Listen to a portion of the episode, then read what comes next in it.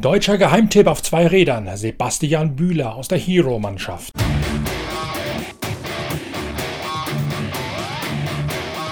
Natürlich ruhen alle Augen in der Motorradwertung auf den Kampf der Giganten zwischen KTM und Honda. KTM hat nach 18 Siegen in Folge im letzten Jahr eine verpasst bekommen. Ricky Brabeck auf der Honda hat die erfolgsverwöhnten Mattich Hofer geschlagen. In der neuen Ausgabe der Zeitschrift Pitwalk könnt ihr genau lesen, wie KTM technisch darauf reagiert hat. Aber es gibt eben nicht nur die beiden großen Werksteams, sondern es gibt auch einen jungen Deutschen, der sich auf leisen Sohlen an die Weltspitze heranpirscht. Er heißt Sebastian Bühler. Eigentlich stammt stammt er gebürtig aus Ratingen, ist aber in Portugal aufgewachsen und hat in Portugal auch seinen Feinschliff im Marathon-Rallye-Sport bekommen, sowohl bei den dortigen Bachas als auch bei privaten Tests und Schulungen in einer Schule fürs Fahren und für den Umgang mit Roadbooks. Sebastian Bühler fährt unter portugiesischer Bewerbung mit deutschem Pass und ist im Aufgebot der Speedbrain-Mannschaft. Speedbrain, eine Mannschaft von Wolfgang Fischer aus der Nähe von Rosenheim, setzt Motorräder für die indische Marke Hero ein. Hero ist in Europa noch nicht zu kaufen kaufen, ist aber in Indien eine riesige Marke. Es gibt ein Drei-Motorrad-Team. Im vergangenen Jahr fuhr Paulo Gonçalves auch noch bei Hero, war da so eine Art Speerspitze und unter anderem auch Lehrmeister für Sebastian Bühler. Dann ist Gonçalves tödlich verunglückt während der Rallye und das ganze Team ist in seinen Grundfesten erschüttert worden. So natürlich auch Sebastian Bühler selbst. Mittlerweile hat die Mannschaft sich wieder gefangen, hat ein ganz neues Motorrad entwickelt und hegt große Hoffnungen mit einer Maschine, die sehr ähnlich den Grundcharakteristika der so lange überlegenen eigenen KTM sei, Anschluss zu finden an die Spitze. Sebastian Bühler lernt ihr in der nächsten Ausgabe der Zeitschrift Pitwalk Heft 59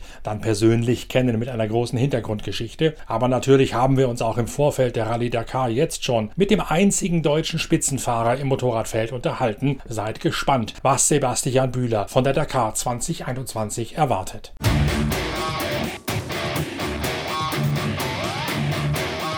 Sebastian, wie neu ist die Maschine von Hero? Ist das weiterhin eine Adaption der alten BMW und Husqvarna, auf der Speedbrain bis jetzt aufgesetzt hat? Oder ist das tatsächlich ein ganz neues Motorrad? Nee, die ist, die ist komplett neu.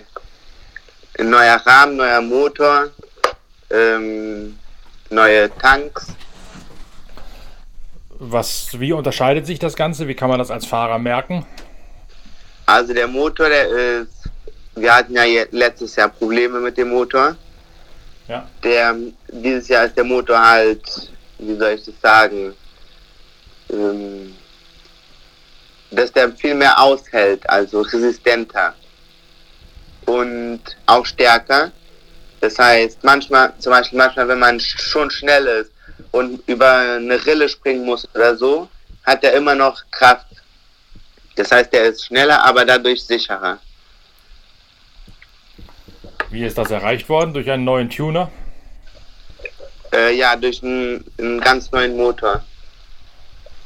Ist die Maschine, äh, das, sie war ja vom Grundsatz her, basierte die ja noch auf der alten BMW von vor deiner Zeit sozusagen bei Speedbrain damals. Mhm. Die ist jetzt also aussortiert worden und die geht jetzt denselben Weg wie äh, Honda zum Beispiel, wie Yamaha mit quasi Motocross-Maschinen, die stabiler gemacht worden sind oder geht ihr noch den KTM-Weg? Also äh, nee, der Rahmen ist immer noch auch so ein, also kein Motocross-Rahmen. Sondern schon noch ein etwas klobigeres Wüstenschiff. Zwar nicht so groß wie die alten Dinger mal, aber doch durchaus spürbar schwerer. Agil. Genau. Nicht so agil, würde ich sagen. Mhm. Also schnell, gut in Stabilität und Off-Pist und so. Und auch gut im Highspeed, so wie die KTM das ja auch hat, dass sie die. Ja, ist auch viel besser geworden durch die neuen Tanks, die die, die wir jetzt gemacht haben, zum Beispiel hinten am Hintertank haben, hat man so ähm, hat man halt sowas gemacht, wo die Beine, wenn man im Stehen schnell fährt, dass man die Beine dort festhängen kann. Mhm. Die Form ist so, dass die Beine dort festhängen. Und vorne haben wir halt viel Gewicht nach unten gemacht und ein bisschen von oben weg, so dass das Motorrad einfacher ist zu fahren und wenn die, wenn die kompletten Tanks voll sind, äh, kann man die richtig gut fahren. Und auch wenn man äh, halt so eine Stelle erwischt, die man gerade nicht erwartet, mit mehreren Löchern nacheinander oder Rillen, ist das Motorrad richtig stabil. Kannst du mehr mit den Beinen jetzt auch arbeiten, wenn du da hinten die einhängen kannst? Hat sich das verbessert, dass du mit denen arbeiten kannst? Die Maschine? Ja, das ist viel besser und da merkt man auch einen Riesenunterschied. Ähm, und auch in den Armen, zum Beispiel, wenn man im, im Stehen fährt, schnell, davor musste man sich immer mit den, also mit den Armen festhalten. Jetzt kann man einfach die Beine da reinhängen und dann fährt man relaxter. Das heißt, du bist auch körperlich nicht mehr so gefordert und nicht mehr so, genau. nicht mehr so geschlaucht, wenn du abends ankommst. ja. Das ist ja wichtig bei den langen Distanzen, die ihr macht. Genau, ja. Da macht jeder kleine Unterschied ist wichtig. Ist das schon ein Motorrad, mit dem du ranfahren kannst an KTM und Honda und Yamaha oder fehlt da noch das letzte Quäntchen, der letzte Spritzer? Äh, nee, ich glaube, so wie wir das Bike jetzt haben, kann man damit schon gegen die anfahren. Wie viel habt ihr testen können in diesem Corona-Jahr? Wie hat das Jahr gelitten unter, unter der anderen Voraussetzung bei eurer Planung? Äh, wir konnten halt, das, was, was jetzt noch perfekt wär, gewesen wäre, wir hätten in der Wüste testen können. Weil da, da Marokko war ja mal geschlossen, da konnten wir jetzt nicht hin. Aber in Portugal haben wir schon ziemlich viel getestet. Das ist wir haben ja, nämlich. Das ist aber ja wahrscheinlich eher Geröll, eher schottrig, also wie die Passagen am, am Roten Meer und nicht so wie im offenen, in der offenen Wüste, die da in den ersten Tagen sind, oder? Äh, ja, aber wir haben dann halt versucht, so ein bisschen zu simulieren und auch um den Motor zu testen, haben wir so im, im, im schweren Gelände oder im tiefen Sand sind wir viel gefahren. Dann sind wir schnelle Pisten mit Löchern. Wir haben nämlich in Portugal in der Nähe von einem Haus eine gute Teststrecke. Da war auch Honda und KTM. Mhm. Und ja, da haben wir, da haben wir uns ganz oft getroffen im Jahr und getestet. Halt getestet, dann weiterentwickelt, dann wieder getestet. Und daher weißt du auch, dass ihr imstande seid, den heißen Reifen von den beiden Großen mitzugehen, sozusagen. Genau. Die Haltbarkeit stimmt auch wegen des Motors, sagst du. Das heißt also, es spricht nichts dagegen, dass Hero zur Überraschung der Rallye werden könnte?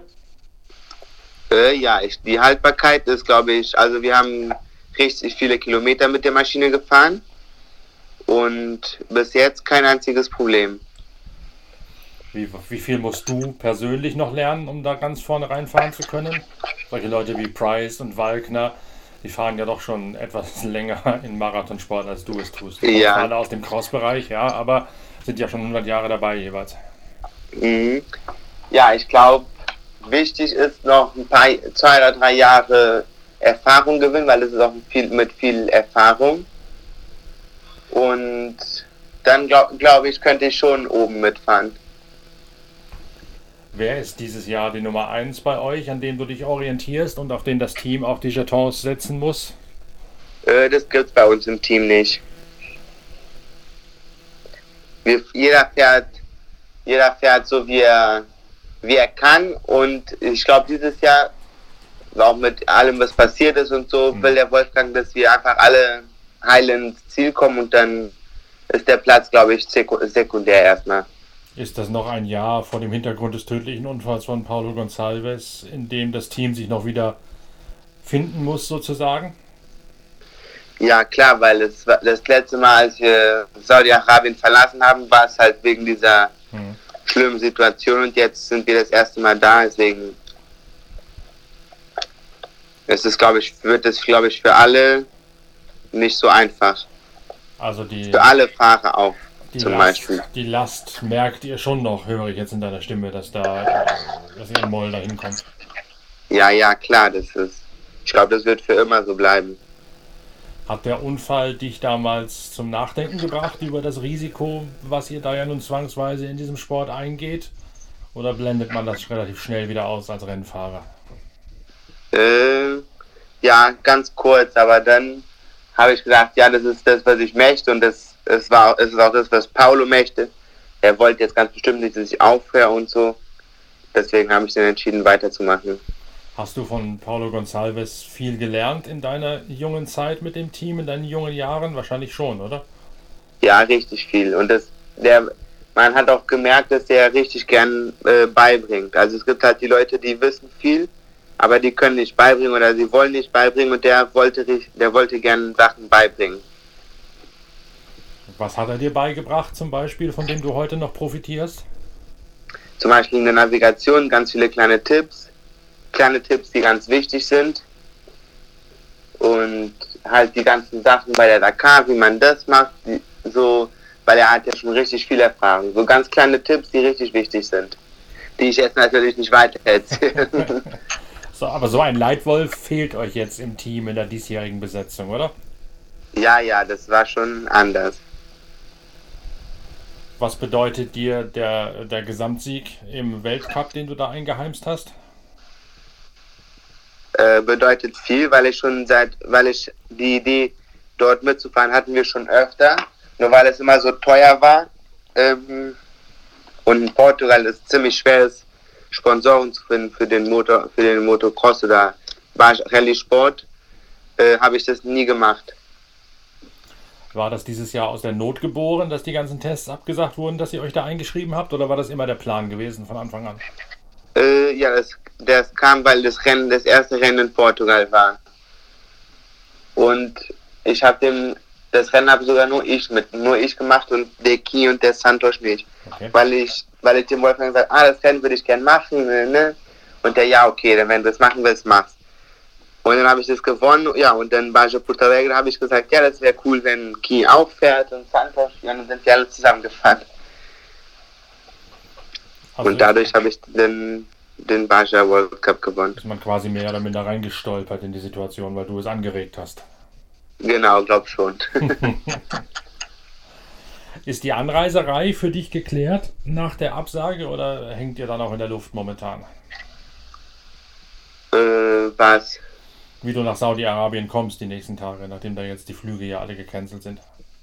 Ah ja, wir haben einen speziellen Flug, der aus Portugal, der aus Portugal für alle Dakar-Leute, also für alle Leute, die bei Dakar mitfahren, geht. Das heißt, dir ist die ganze Situation egal, das ist alles organisiert. Ja, genau.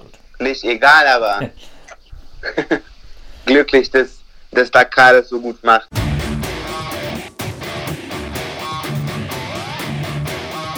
Der Junge ist gut, ich sag's euch, haltet ein Auge drauf auf Sebastian Bühler. Wir tun das auch für alle Pitcast-Produktionen und auch fürs Pitwalk TV und für Sand in Sicht, unsere Morgenlage auf YouTube, auf dem YouTube-Channel der Zeitschrift Pitwalk. Wir werden mit Sebastian Bühler in Kontakt bleiben und auch mit seinem Teamchef Wolfgang Fischer, um euch direkt nach Hause zu bringen, was das deutsche Top-Talent im Gelände Offroad-Sport, was Sebastian Bühler auf seiner Hero zu Wege bringen kann. Mit Wolfgang Fischer möchten wir uns auch noch unterhalten im dann letzten großen Pitcast Podcast, bevor es ernst wird bei der Rallye Dakar 2021. Ich empfehle aber auch noch schnell einen Blick auf die Videosektion auf der Internetseite pitwalk.de, denn dort haben wir mittlerweile ein eigenes Pitwalk TV etabliert. Auf diesem Channel Pitwalk TV gibt es jetzt bereits die ersten Hintergründe und Videos aus Saudi-Arabien mit ein paar Hintergrundfeatures, die bis jetzt noch nicht bekannt gewesen sind. Und wir werden dort während der Rallye auch jeden Tag Highlights ausstrahlen, kommentiert, aktualisiert und knapp zusammengefasst ist. Auch das sind exklusive Einblicke, die es nur auf Pitwalk auf der Internetseite pitwalk.de gibt. Die Pitwalk Collection ist mit Pitcasts, mit Pitwalk TV, mit Blogs und mit der Zeitschrift Pitwalk auf allen Formaten für euch da während der Rallye Dakar. Wenn ihr Pitwalk TV gucken möchtet, dann geht bitte auf pitwalk.de, geht dort in den Menüpunkt Pit Live und klickt auf Bilder des Tages. Dann gibt es entweder Fotogalerien oder die neueste Produktion von Pitwalk TV. Ich hoffe, wir sehen uns da. Ich hoffe, wir lesen voneinander in der aktuellen aktuellen Ausgabe der Zeitschrift Pitwalk, denn auch in der spielt ja der Motorradsport bei der Rallye Dakar eine ganz große Rolle. Da haben wir eine große Personality-Geschichte mit Matthias Walkner und mit Toby Price, den beiden KTM-Recken drin. Die müsst ihr unbedingt gelesen haben, bevor die Rallye Dakar losgeht. Wir hören uns dann morgen wieder mit der nächsten Ausgabe von Pitcast, mit der nächsten Daily Dakar-Episode. Bis dahin, tschüss, danke fürs Reinhören und einen guten Rutsch ins neue Jahr. Euer Norbert Okenga.